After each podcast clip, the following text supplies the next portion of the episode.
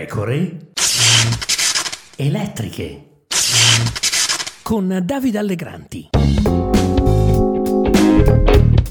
Eh, però la politica è constatare l'evoluzione dei fatti e guardare la realtà con gli occhi e comprendere che le cose sono per come si sviluppano e non per come vorremmo che fossero, perché diversamente si cade dal terreno del pragmatismo e della realtà al terreno dell'irenismo e del sogno perpetuo e credo che non faccia mai un buon esercizio di politica chi vive illustrando i propri sogni ed immaginando che i propri sogni si facciano realtà semplicemente per un ricorso alla propria personale volontà.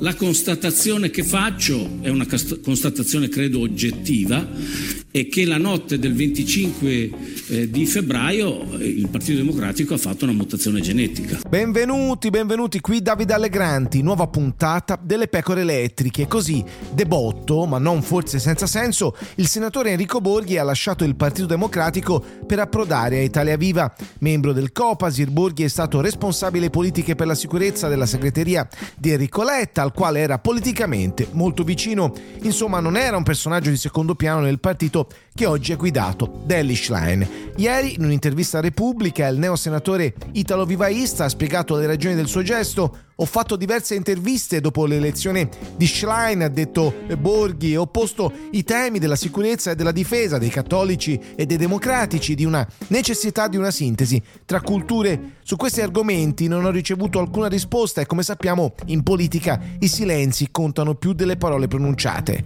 Per Borghi, inoltre, il PD è diventato la casa di una sinistra massimalista, figlia della cancel culture americana che non fa sintesi e non dialoga. La nuova segretaria del PD effettivamente su molte questioni traccheggia, ma perché stupirsi soltanto adesso, mi chiedo? Trovo che le ragioni dell'addio del neo-ulivista Borghi siano poco comprensibili, dette da lui, fa notare l'ex deputata Alessia Morani su Twitter. Le politiche che sarebbero all'origine del suo addio e proposte dalla nuova segretaria Schlein erano per lo più condivise dalla segreteria Letta, di cui faceva parte Borghi stesso. In effetti sarebbe interessante sapere che cosa ne pensa proprio Letta.